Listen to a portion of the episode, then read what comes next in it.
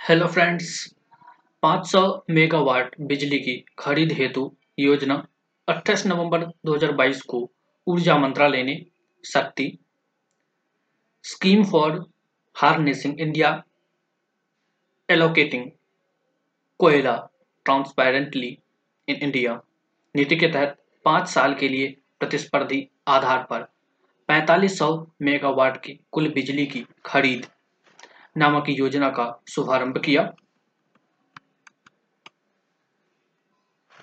Power finance corporation की पूर्ण स्वामित्व वाली सहायक company power finance corporation consulting को ऊर्जा मंत्रालय द्वारा नोडल एजेंसी के रूप में नामित किया गया है।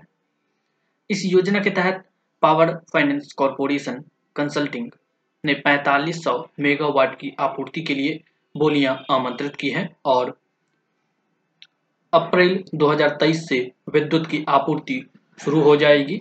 यह पहली बार है कि शक्ति योजना के तहत बोली लगाई जा रही है। साथ ही इस बोली में मध्यम अवधि के लिए संशोधित बिजली खरीद समझौता का इस्तेमाल किया जा रहा है। इस योजना से उन राज्यों को मदद मिल सकती है जो ऊर्जा की कमी का सामना कर रहे हैं और उत्पादन संयंत्रों को अपनी क्षमता बढ़ाने में भी मदद मिलेगी। Shakti scheme for harnessing and allotting transparently in India नीति की शुरुआत 2017 में वर्तमान और भविष्य के ऊर्जा संयंत्रों को कोयले के बेहतर आवंटन की पूर्ति करने हेतु की गई थी। भारत में सभी थर्मल पावर प्लांटों को कोयले की उपलब्धता सुनिश्चित करना है।